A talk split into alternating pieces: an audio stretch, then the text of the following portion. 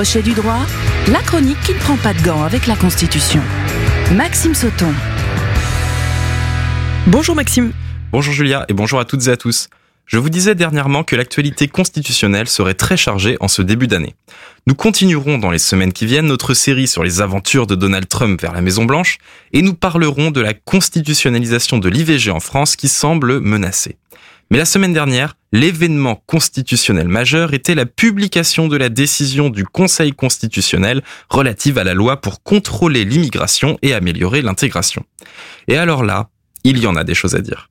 Si le Conseil a agi pleinement dans son rôle, c'est-à-dire contrôler la constitutionnalité d'une loi face à la Constitution, les réactions politiques n'ont clairement pas été à la hauteur de cette décision. Et je vous explique tout cela car c'est important. Alors Maxime, même si on en a beaucoup parlé dans l'actualité, c'est quoi exactement le Conseil constitutionnel? Alors, le Conseil constitutionnel, c'est une institution française qui a été créée en 1958 au moment de l'instauration de la Ve République. Et on va le dire tout de suite, son rôle est absolument primordial. Ce Conseil est composé de neuf membres nommés, ils ne sont donc pas élus.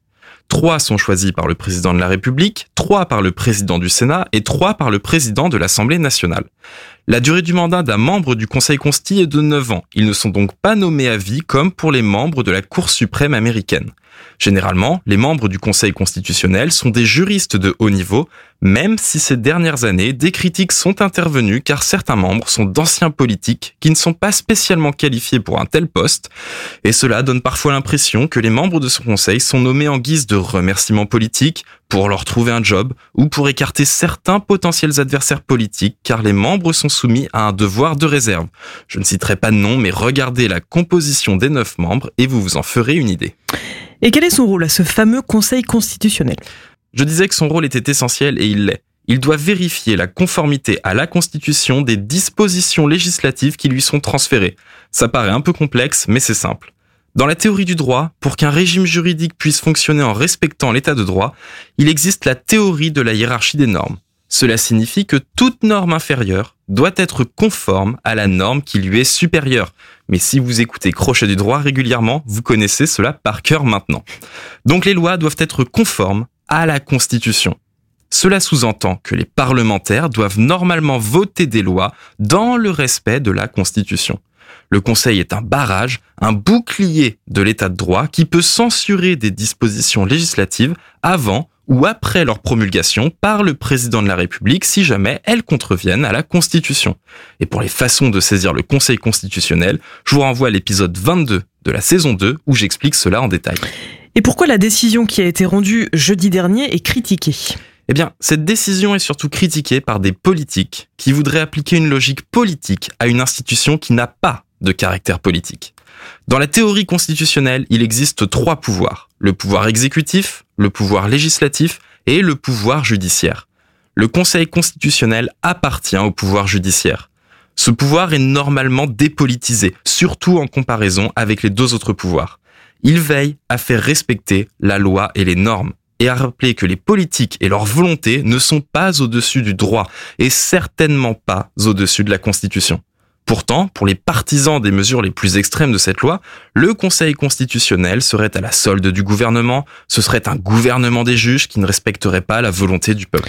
Mais en censurant la loi votée par le pouvoir législatif, euh, le Conseil constitutionnel ne joue-t-il pas malgré tout un rôle politique?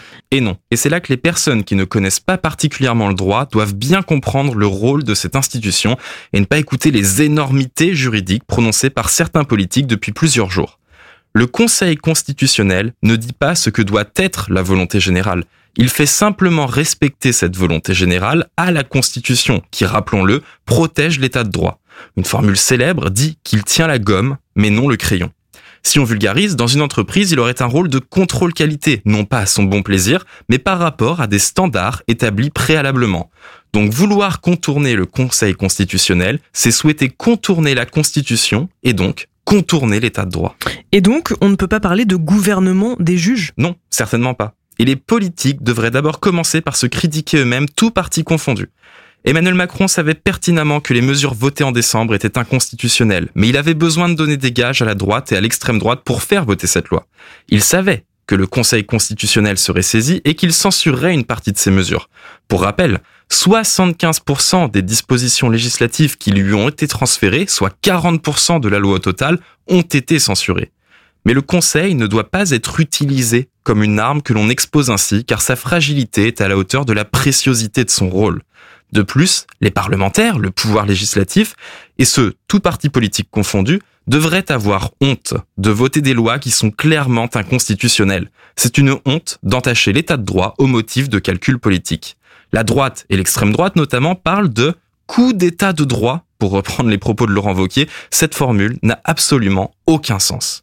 Et le Rassemblement national propose un référendum sur l'immigration via l'article 11 pour contourner le Conseil constitutionnel, référendum qui nous en reparlerons dans un autre épisode, mais au passage serait lui aussi totalement inconstitutionnel. Bref, je vous avais dit il y a quelques semaines que la notion d'état de droit serait au cœur de l'année 2024. Lorsque les politiques attaquent l'institution chargée de protéger la Constitution et donc l'état de droit, cela témoigne d'une fébrilité politique nationale, voire même d'une certaine fragilité. Le Conseil constitutionnel tient bon, il a fait respecter la Constitution.